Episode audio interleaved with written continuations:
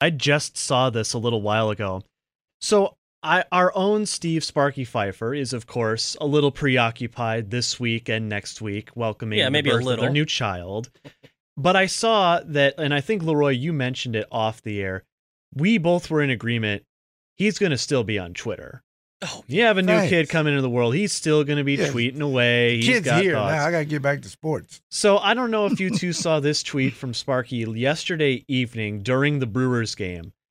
I would like to lobby on behalf of all Mhm. Brewers fans to get Bally Sports Wisconsin on the TVs at Aurora Health. Have a baby, want to watch the game, and can't. So I guess there's no Bally Sports on the TVs at Aurora. Well, they tweeted back the at him. Aurora's official account tweets back. Congrats on the new little Brewers fan. We'll share this feedback with our team. Oh, Oh, great. There you go. There you go. That's Twitter great. making things happen in a positive way for once.